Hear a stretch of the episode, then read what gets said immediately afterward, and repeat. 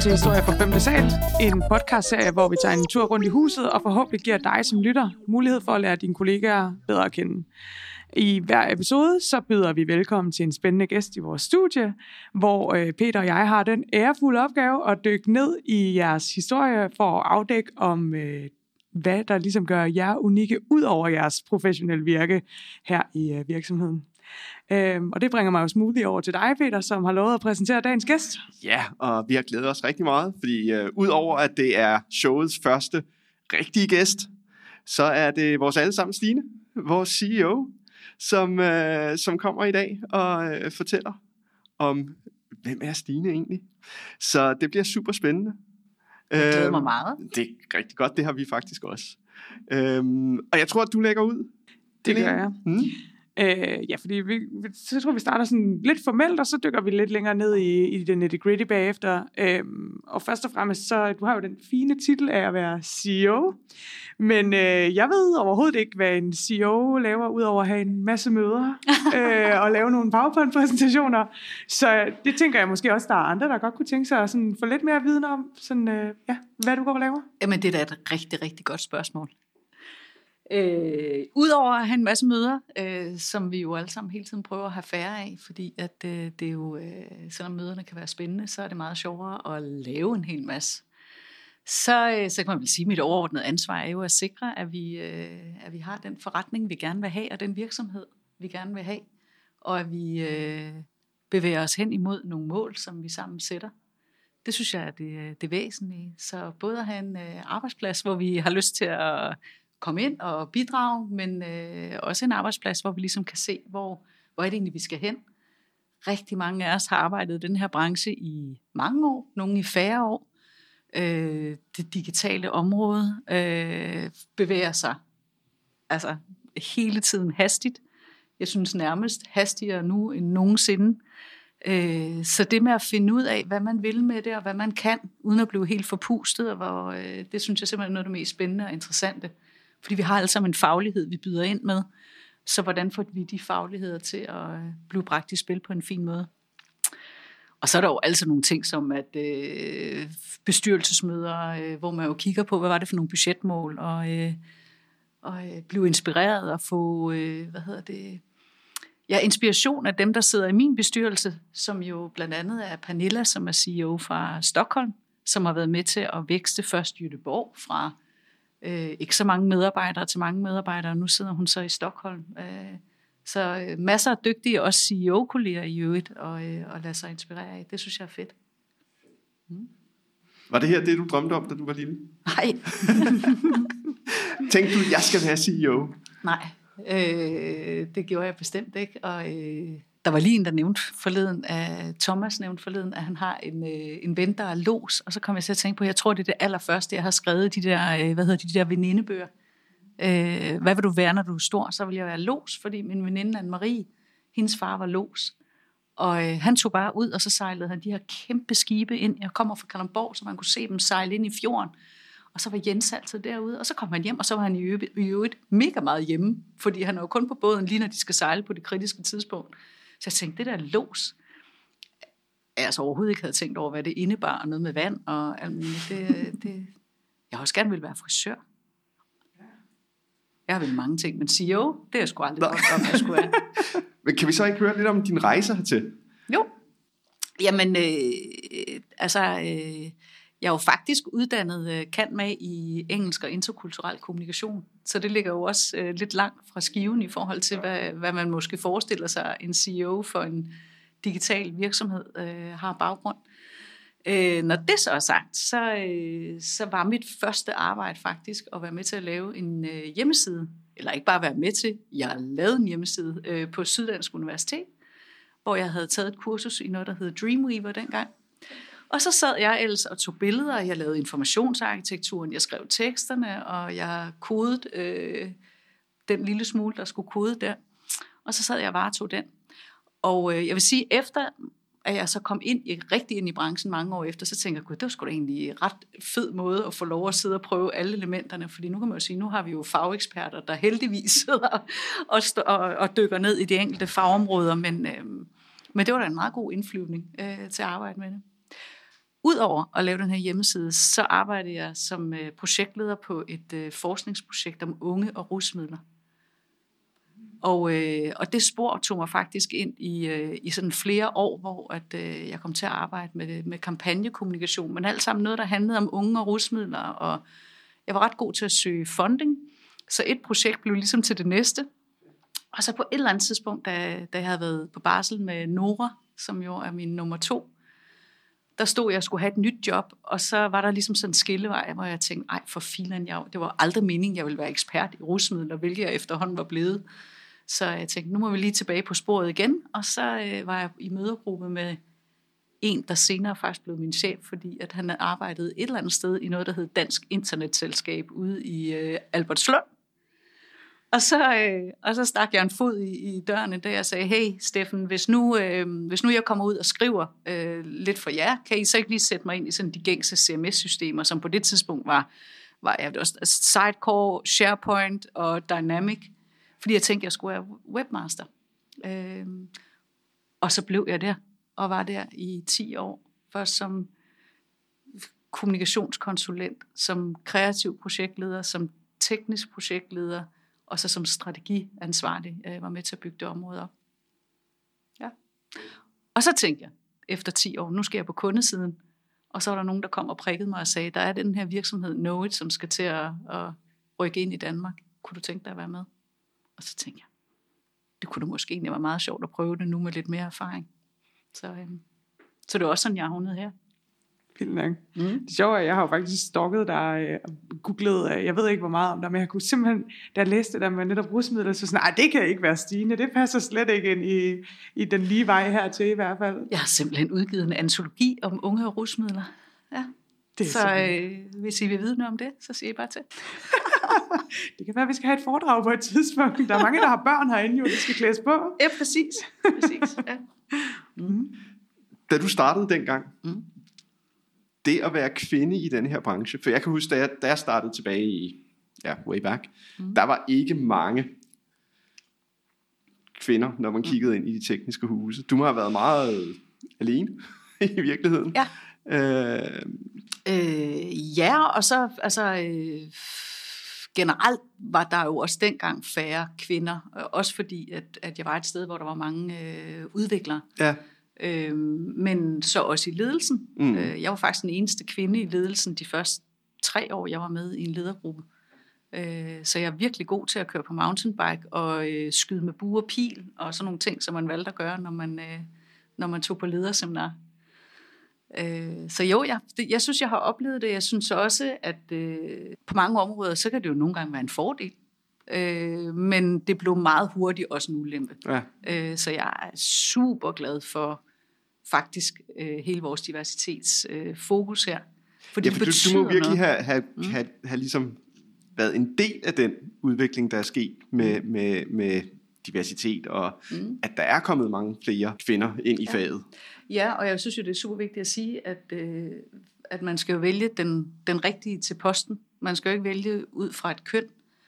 Når det så er sagt, så er der jo bare, og det har vi jo øh, heldigvis haft nogle foredrag om her, der er noget, der hedder bias, og hvis du har en oplevelse og en erfaring med, at der er en bestemt gruppe type person, der er god til ledelse, jamen så, så tager du faktisk nogle risici ved at begynde at sige, okay, nu vælger jeg så en, som nogle gange tænker lidt anderledes, end jeg gør, og i øvrigt også ser anderledes ud, og i øvrigt er mega dårlig, og altid hænger bag, bagerst, når vi er ude at køre mountainbike. Ikke? Mm.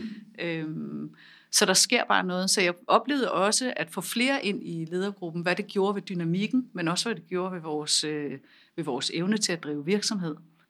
Og så er det jo en problematik, som på ingen måde er, øh, er afsluttet nu. Hvis man kigger på øh, The M-list, øh, der bliver arbejdet rigtig meget på at undersøge, hvorfor der ikke er flere kvinder på den. Mm. Øh, hvis vi kigger bredt på, hvem der, der sidder som, som chefer rundt omkring i byråbranchen. Øh, så øh, ja, ja, det er jo, en, det er jo en, øh, jeg skulle til at sige en kamp, det synes jeg jo ikke, der er. Der er ingen tvivl om, at helt, altså, og det er jo også derfor, vi arbejder med det i, i Noget. Der er jo både et rekrutteringsproblem, hvis vi, hvis vi kigger helt smalt efter dem, vi plejer at bruge, jamen så, har, så misser vi ud af talent. Det er den ene del af det, og hvis vi så kigger på, øh, hvad hedder det, børsnoterede virksomheder, som har en høj grad af diversitet i ledergruppen, de performer simpelthen bedre. Og det tror jeg også handler om, at kunderne kan genkende sig selv i os, hvis vi har en bredere øh, hvad hedder det, profil. Men nok om alt det faglige. Ja.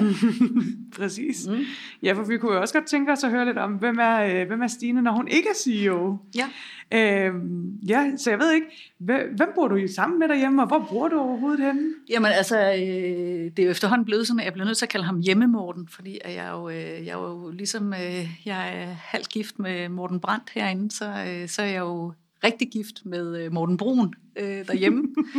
øh, og det har jeg været i utrolig mange år, fordi vi har faktisk kendt hinanden helt tilbage fra gymnasiet. Mega vigtigt at sige, at vi først blev kærester midt i 20'erne. Øhm, og så har vi Nora og Simon, som jo er 16 og 18, så det er jo nogle store unger. Øh, mega sjovt, og øh, han er jo lige flyttet, Simon. Det er crazy at have et barn, der er flyttet hjemmefra. Altså nu har I en Ja. barn, Nu har vi et barn, som er lige startet på gym, så hende ser vi så hende ser jeg heller ikke. Nej, det er... Ej, hvad får I så tiden til at gå med? Indtil videre, så, øh, så for at være helt ærlig, så, øh, så er det simpelthen så nemt bare lige at, at lade være med at tage hjem fra arbejde, fordi der altid er et eller andet, man lige har lyst til at dykke ned i. Men, øh, men øh, alle siger jo, at man nok lige skal passe på med at gøre det, så det må vi heller også lade være med. Men Hvad går du så og laver, når du endelig tager hjem fra arbejde? Hvad, hvad, Det er jo simpelthen så øh, svært et spørgsmål, Peter, fordi at, øh, jeg har jo faktisk ikke nogen hobby. Øh, når jeg ikke arbejder, så øh, har jeg en øh, rigtig, rigtig dejlig og stor øh, vennekreds, så jeg kan, elsker at øh, lave noget sammen med mine venner. Så øh, vi har jo også fået et sommerhus for et par år siden, som vi også har købt sammen med øh, nogle venner.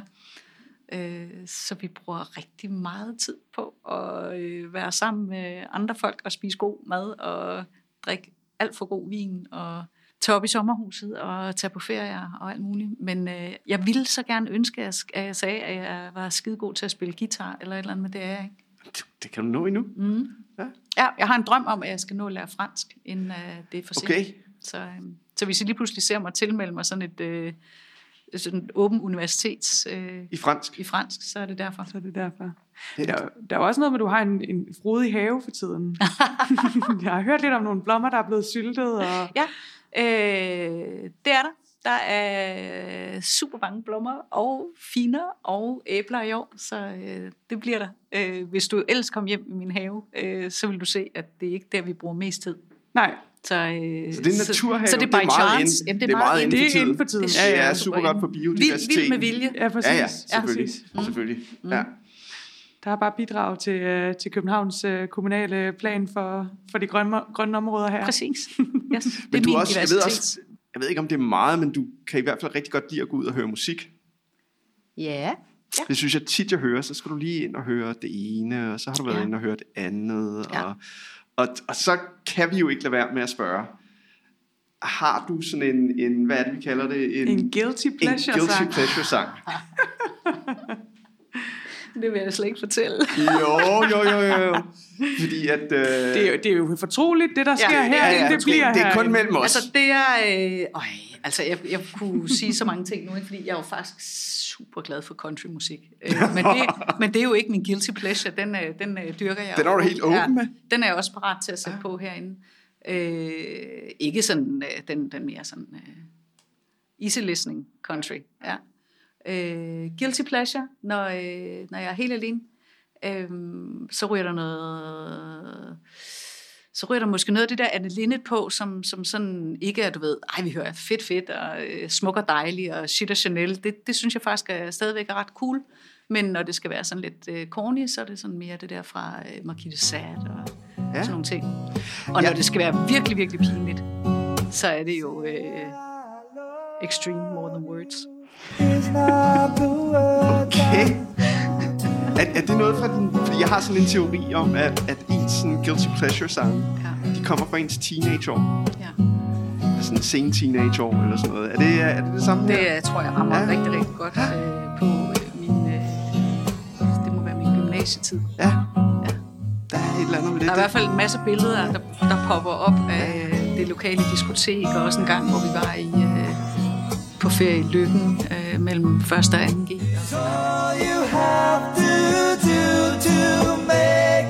Jeg synes, den, den kan du sagtens stå med. Altså, det er ikke nær så pinligt som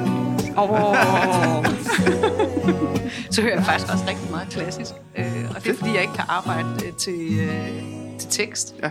Så jeg elsker at høre klassisk. Kan du arbejde til musik? Ja, ikke altid. Det Nej. kan godt være Ja. ja. Men uden, uden, uden, uden øh, sang, så kan jeg godt. Hvis du skal fortælle os Mm. nogle sandheder Mm. og en løgn, i Ja. vilkårlig orden selvfølgelig, Ja. hvad kunne du så tænke at fortælle femte sal? Ah, men prøv at høre, det var jo faktisk en, øh, en opgave, I gav mig. Mhm. Øh, og, og jeg har virkelig tænkt meget, fordi at, øh, at jeg er jo ikke så god til at lyve. øh, men jeg har pakket det ind, tænker jeg, fordi, og nu starter jeg også med at sige, at jeg har læst øh, engelsk og interkulturel kommunikation, og det gjorde jeg faktisk på Aalborg Universitet, hvor det var obligatorisk at tage et semester i udlandet. Og da jeg har boet et år i Australien, og jeg har også boet i London, og jeg havde ikke lyst til at skulle til USA, fordi at jeg taler britisk engelsk, så det var sådan, man skulle slet ikke derover og have ødelagt sin, øh, sin fine, fine, fine accent. Så tog jeg til Sydafrika øh, og læste på Cape Town Universitet, og det var fuldstændig fantastisk, men det gav også ufattelig mange øh, oplevelser, som jeg engang imellem tænker, hmm, var det virkelig rigtigt? Øh, og øh, en af dem var blandt andet, da vi ikke havde, jeg var dernede sammen med en, øh, nogle andre studerende, vi havde en, man kommer utrolig langt. Det var to år efter apartheidstyrets fald, og man kom meget, meget langt for sin øh, SU, så jeg boede simpelthen i en lejlighed med tennisbaner og squashbaner og swimmingpool og udsigt over vandet, og det var fuldstændig fantastisk. Og så, øh, så skulle vi jo ud, og det var jo stadigvæk sådan ret farligt, så man tog altid taxa direkte hen til stederne og sådan noget. Og der mødte vi en eller anden øh, fyr på et tidspunkt, som, som havde en bar, og han inviterede os til sådan Jack Daniels night.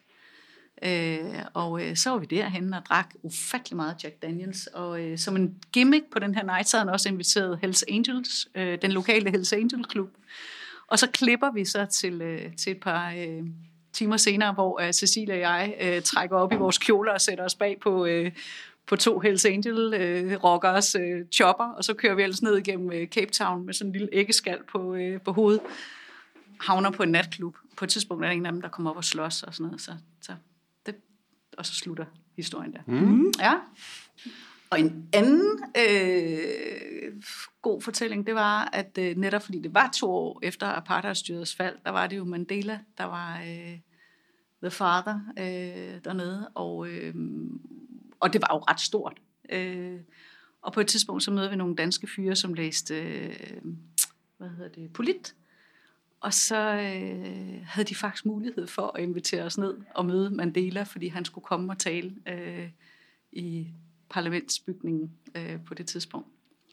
Så vi var nede og øh, skulle høre Mandela, og mens vi står og venter, så kommer Mandela forbi, og så er der en, der får råbt et eller andet, som står ved siden af mig, så jeg gav Mandela hånd, inden han gik ind og holdt talen. Det var ret stort. Jeg så faktisk også øh, Michael Jackson, også mens jeg var dernede. Så Mandela og Michael Jackson, jeg ved ikke helt, hvem der var størst. Øh, ja. Og den sidste historie, det var, øh, at jeg så bagefter øh, rejste rundt sådan i de sydlige afrikanske lande, og blandt andet en måned alene i Mozambique, hvilket var øh, en fantastisk oplevelse og også ret vild. Og så skulle jeg øh, til øh, Zimbabwe, hvor jeg skulle mødes med to veninder. Og mens jeg ventede der, jeg kom et par dage før, sådan noget med tid og transport, øh, er bare helt anderledes. Det hele, der, der går måske en bus i dag eller i morgen. Eller... Så jeg kom øh, to dage før de andre. Så, øh, så mens jeg var på det her hostel, så var der nogen, der, øh, der sagde, øh, jamen, øh, der, er, der er sådan en tv-produktion. Der er nogen, der er ved at lave en øh, tv-produktion. Har du lyst til at være statist, så får du mad og altså, ganske få penge ud af det der. Jeg tænkte, puh. Så jeg endte med at være øh, statist i en øh, italiensk soap opera, der blev skudt i Zimbabwe. Og jeg var patient på et hospital, fordi den foregik på et hospital. Og Jeg ved slet ikke, hvad jeg skal sige til det her. Det er Ja, det, det lyder alt sammen som løgn. Jeg håber, det hele er rigtigt, fordi det lyder helt fantastisk.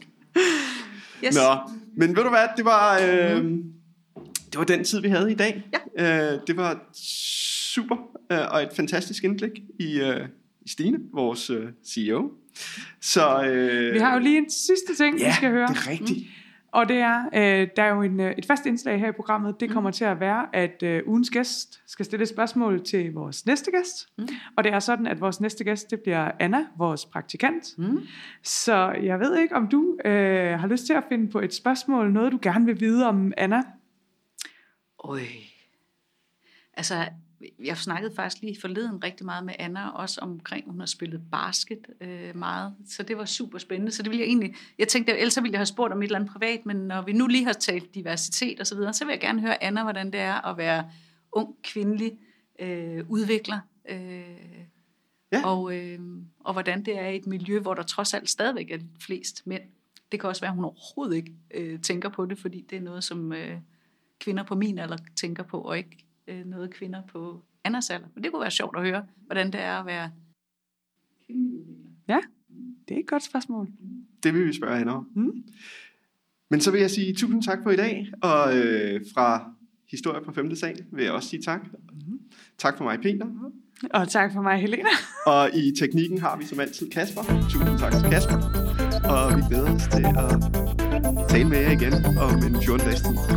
Tak for det.